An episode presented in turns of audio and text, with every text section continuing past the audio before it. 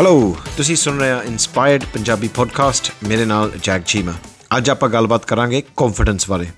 ਸੋ ਪਹਿਲਾਂ ਤਾਂ ਮੈਂ ਇਹ ਦੱਸਣਾ ਚਾਹੁੰਦਾ ਕਿ ਕਾਫੀ ਦੇਰ ਬਾਅਦ ਐਪੀਸੋਡ ਰਿਕਾਰਡ ਕਰ ਰਹੇ ਹਾਂ। ਉਹ ਇਸ ਕਰਕੇ ਆ ਕਿ ਮੇਰਾ ਟਾਈਮ ਟੇਬਲ ਬਹੁਤ ਜ਼ਿਆਦਾ ਬਿਜ਼ੀ ਹੋ ਗਿਆ ਸੀਗਾ। ਤੇ ਕਿਤੇ ਨਾ ਕਿਤੇ ਮੇਰਾ ਖਿਆਲ ਮੇਰਾ ਵੀ ਕੌਨਫੀਡੈਂਸ ਘਟ ਗਿਆ ਸੀਗਾ। ਉਹ ਇਸ ਕਰਕੇ ਮੈਂ ਬਹੁਤ ਜ਼ਿਆਦਾ ਸੋਚਣ ਲੱਗ ਪਿਆ ਸੀਗਾ ਕਿ ਇਹ ਟੌਪਿਕਸ ਤੁਹਾਨੂੰ ਪਸੰਦ ਵੀ ਆਉਣਗੇ ਜਾਂ ਨਹੀਂ। ਪਰ ਫਿਰ ਜਦੋਂ ਮੈਂ ਆਪਣੇ ਟਿਕਟੌਕ ਦੇ ਉੱਤੇ ਕੁਝ ਟੌਪਿਕਸ ਪਾਏ ਸੀਗੇ, ਮੈਨੂੰ ਬਹੁਤ ਅੱਛਾ ਫੀਡਬੈਕ ਮਿਲਿਆ। ਤਾਂ ਫਿਰ ਮੈਂ ਸੋਚਿਆ ਕਿ ਆਪਾਂ ਕਿਉਂ ਨਾ ਪੋਡਕਾਸਟ ਨੂੰ ਦੁਬਾਰਾ ਸ਼ੁਰੂ ਕਰੀਏ ਕਿ ਜ਼ਿਆਦਾ ਤੋਂ ਜ਼ਿਆਦਾ ਲੋਕਾਂ ਤੱਕ ਅਸੀਂ ਪਹੁੰਚ ਸਕੀਏ ਤਾਂ ਕਿਤੇ ਨਾ ਕਿਤੇ ਕਿਸੇ ਨੂੰ ਕੋਈ ਫਾਇਦਾ ਹੋ ਕੇ ਤੇ ਉਹਨਾਂ ਦੀ ਲਾਈਫ ਦੇ ਵਿੱਚ ਵੀ ਇੰਪਰੂਵਮੈਂਟ ਆ ਸਕੇ, ਜਿੱਦਾਂ ਕਿ ਮੇਰੇ ਨਾਲ ਕਾਫੀ ਟੌਪਿਕਸ ਦੇ ਨਾਲ ਆਈ ਹੈ। ਸੋ ਕੌਨਫੀਡੈਂਸ ਕੌਨਫੀਡੈਂਸ ਵੱਧਦਾ ਕਿੱਦਾਂ ਹੈ ਤੇ ਘਟਦਾ ਕਿੱਦਾਂ ਹੈ? ਪਹਿਲਾਂ ਆਪਾਂ ਘਟਦਾ ਕਿੱਦਾਂ ਹੈ, ਉਹਦੇ ਬਾਰੇ ਗੱਲ ਕਰਦੇ ਹਾਂ। ਦੋ ਮੇਨ ਕਾਰਨ ਹੁੰਦੇ ਆ। ਕੌਨਫੀਡੈਂਸ ਆਪਣਾ ਉਦੋਂ ਘਟਣਾ ਸ਼ੁਰੂ ਹੋ ਜਾਂਦਾ ਜਦੋਂ ਅਸੀਂ ਉਹ ਕੰਮ ਕਰਨ ਦੀ ਸੋਚਦੇ ਹਾਂ ਜਿਨ੍ਹਾਂ ਦੇ ਵਿੱਚ ਆਪਾਂ ਨੂੰ ਡਰ ਹੋਵੇ। ਡਰ ਇਸ ਚੀਜ਼ ਦਾ ਕਿ ਕਿਤੇ ਅਸੀਂ ਫੇਲ ਨਾ ਹੋ ਜਾਈਏ। ਤੇ ਦੂਸਰਾ ਰੀਜ਼ਨ ਇਹ ਹੁੰਦਾ ਕਿ ਅਸੀਂ ਸੋਚਣ ਲੱਗ ਪੈਂਦੇ ਆ ਕਿ ਲੋਕੀ ਕੀ ਸੋਚਣਗੇ। ਸੋ ਇਹਨਾਂ ਦੋਨਾਂ ਗੱਲਾਂ ਦੇ ਵਿੱਚ ਇੱਕ ਮੇਨ ਫ਼ਰਕ ਆ। ਇੱਕ ਚੀਜ਼ ਦੇ ਵਿੱਚ ਸਾਡਾ ਕੰਟਰੋਲ ਹੈਗਾ ਆ, ਦੂਸਰੀ ਵਿੱਚ ਹੈ ਨਹੀਂ। ਤੁਹਾਨੂੰ ਮੈਂ ਐਕਸਪਲੇਨ ਕਰਦਾ। ਜਦੋਂ ਅਸੀਂ ਉਹ ਕੰਮ ਕਰਨ ਦੀ ਸੋਚਦੇ ਆ, ਜਿਹਦੇ ਵਿੱਚ ਸਾਨੂੰ ਡਰ ਹੋਵੇ, ਉਹਦੇ ਵਿੱਚ ਆਪਣਾ ਪੂਰਾ ਕੰਟਰੋਲ ਆ ਕਿ ਅਸੀਂ ਉਹ ਕੰਮ ਕਰਕੇ ਦੇਖਣਾ ਜਾਂ ਨਹੀਂ। ਪਰ ਜਦੋਂ ਅਸੀਂ ਉਹ ਕੰਮ ਕਰਦੇ ਆ, ਇਹ ਸੋਚ ਕੇ ਕਿ ਲੋਕੀ ਕੀ ਸੋਚਣਗੇ, ਉਹਦੇ ਵਿੱਚ ਆਪਣਾ ਕੋਈ ਕੰਟਰੋਲ ਨਹੀਂ ਹੁੰਦਾ। ਲੋਕਾਂ ਨੇ ਕੀ ਸੋਚਣਾ, ਕੀ ਨਹੀਂ ਸੋਚਣਾ, ਸਾਡੇ ਹੱਥ ਵਸ ਕੋਈ ਕੁਝ ਨਹੀਂ ਹੈਗਾ ਉਹਦੇ ਵਿੱਚ। ਅਗਰ ਤੁਸੀਂ ਉਹ ਕੰਮ ਕਰਦੇ ਆ, ਲੋਕਾਂ ਨੂੰ ਖੁਸ਼ ਕਰਨ ਲਈ, ਤੁਹਾਡੀ ਆਪ ਦੀ ਖੁਸ਼ੀ ਦਾ ਕੰਟਰੋਲ ਲੋਕਾਂ ਦੇ ਹੱਥ ਵਿੱਚ ਹਮੇਸ਼ਾ ਰਹਿਣਾ। ਤੇ ਕਈ ਵਾਰ ਤੁਹਾਨੂੰ ਉਹ ਕੰਮ ਕਰਨੇ ਪੈਣੇ ਜਿਹਦੇ ਵਿੱਚ ਤੁਸੀਂ ਹੈਪੀ ਨਹੀਂ ਹੈਗੇ।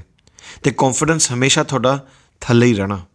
ਮੇਰੀ ਸੋਚਣੀ ਤਾਂ ਇਹ ਆ ਕਿ ਕੰਮ ਉਹ ਕਰੋ ਜਿਹਦੇ ਵਿੱਚ ਤੁਹਾਨੂੰ ਆਪ ਨੂੰ ਖੁਸ਼ੀ ਮਿਲਦੀ ਹੋਵੇ, ਤਾਂ ਤੁਸੀਂ ਖੁਦ ਕੌਨਫੀਡੈਂਟ ਹੋਵੋ। ਲੋਕਾਂ ਨੇ ਐਕਸੈਪਟ ਕਰਨਾ ਜਾਂ ਨਹੀਂ ਕਰਨਾ ਉਹ ਅਸੀਂ ਕਦੇ ਨਹੀਂ ਕੰਟਰੋਲ ਕਰ ਸਕਦੇ। ਪਰ ਜਦੋਂ ਤੁਹਾਨੂੰ ਲੋਕ ਖੁਸ਼ ਦੇਖਦੇ ਆ ਨਾ, ਆਪਣੇ ਆਪ ਉਹ ਤੁਹਾਨੂੰ ਐਕਸੈਪਟ ਕਰਨਾ ਸ਼ੁਰੂ ਕਰ ਦਿੰਦੇ ਆ।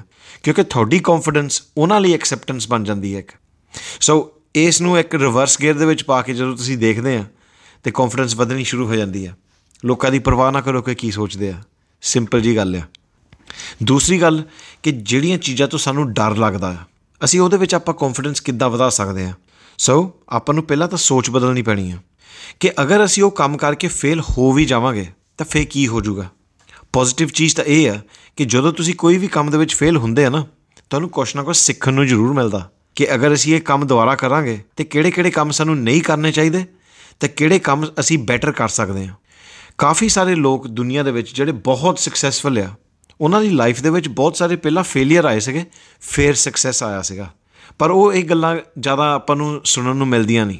ਇਸ ਕਰਕੇ ਸਾਡਾ ਕੌਨਫੀਡੈਂਸ ਘਟ ਜਾਂਦਾ। ਜਿਹੜੀਆਂ ਚੀਜ਼ਾਂ ਤੋਂ ਡਰ ਲੱਗਦਾ, ਉਹ ਚੀਜ਼ਾਂ ਆਪਾਂ ਨੂੰ ਹਮੇਸ਼ਾ ਕਰਨੀਆਂ ਹੀ ਚਾਹੀਦੀਆਂ। ਡੈਗ ਡੈਗ ਕੇ ਆਪਾਂ ਨੂੰ ਤੁਰਨਾ ਸਿੱਖਣਾ ਮਿਲਦਾ। ਤੇ ਜਦੋਂ ਅਸੀਂ ਤੁਰਨਾ ਸ਼ੁਰੂ ਕਰਦੇ, ਫਿਰ ਅਸੀਂ ਨੱਠਣਾ ਸਿੱਖਦੇ ਹਾਂ। ਇਹ ਇੱਕ ਪ੍ਰੋਸੈਸ ਹੀ ਹੁੰਦਾ ਹੈ। ਖਾਸ ਕਰਕੇ ਮੇਰਾ ਇਹ ਮੈਸੇਜ ਯੂਥ ਨੂੰ ਜ਼ਰੂਰ ਹੈ ਕਿ ਕੌਨਫੀਡੈਂਸ ਤੁਹਾਡਾ ਇਹਨਾਂ ਚੀਜ਼ਾਂ ਨੂੰ ਫੇਸ ਕਰਕੇ ਹੀ ਮਿਲਣਾ ਹੈ। ਸੋ ਭਾਵੇਂ ਉਹ ਛੋਟਾ ਜਿਹਾ ਫੇਅਰ ਹੋਵੇ ਤੁਹਾਡਾ, ਚਾਹੇ ਉਹ ਬਹੁਤ ਵੱਡਾ ਹੋਵੇ। ਹਮੇਸ਼ਾ ਆਪਣੇ ਫੇਜ਼ ਨੂੰ ਫੇਸ ਕਰੋ। ਤੇ ਭਾਵੇਂ ਛੋਟੇ-ਛੋਟੇ ਸਟੈਪ ਤੁਸੀਂ ਲਵੋ, ਉਹ ਚੀਜ਼ਾਂ ਕਰਨ ਵਾਸਤੇ। ਤੁਹਾਡਾ ਕੌਨਫੀਡੈਂਸ ਹੌਲੀ-ਹੌਲੀ ਵਧਣਾ ਸ਼ੁਰੂ ਹੋ ਜਾਂਦਾ। ਸੋ ਇਹ ਸੀ ਮੇਰੀ ਛੋਟੀ ਜੀ ਸੋਚ ਕੌਨਫੀਡੈਂਸ ਬਾਰੇ। ਉਮੀਦ ਹੈ ਕਿ ਕਿਤੇ ਨਾ ਕਿਤੇ ਤੁਸੀਂ ਵੀ ਆਪਣਾ ਕੌਨਫੀਡੈਂਸ ਵਧਾ ਸਕੋਗੇ। ਉਹ ਸਾਰੀਆਂ ਚੀਜ਼ਾਂ ਕਰਕੇ ਜਿਨ੍ਹਾਂ ਤੋਂ ਤੁਹਾਨੂੰ ਡਰ ਹੋਊਗਾ। ਤੇ ਅਗਰ ਤੁਹਾਨੂੰ ਅੱਜ ਦਾ ਟੌਪਿਕ ਚੰਗਾ ਲੱਗਿਆ ਹੋਇਆ, ਤੇ ਮੈਨੂੰ ਫੀਡਬੈਕ ਜ਼ਰੂਰ ਦੇਣਾ। ਫੀਡਬੈਕ ਤੁਸੀਂ ਮੇਰੇ ਇੰਸਟਾਗ੍ਰam ਤੇ ਡੀਐਮ ਕਰਕੇ ਵੀ ਦੇ ਸਕਦੇ ਆ, ਜਾਂ ਮੇਰੇ ਫੇਸਬੁੱਕ ਅਕਾਊਂਟ ਤੇ। ਤੇ YouTube ਚੈਨਲ ਮੇਰਾ ਬਹੁਤ ਜਲਦੀ ਸ਼ੁਰੂ ਹੋਣ ਵਾਲਾ ਹੈ। ਜਰੂਰ ਸਬਸਕ੍ਰਾਈਬ ਕਰਨਾ। ਤੇ ਇਸ ਪੋਡਕਾਸਟ ਨੂੰ ਜਰੂਰ ਸਬਸਕ੍ਰਾਈਬ ਕਰਕੇ ਦੇਖਿਓ।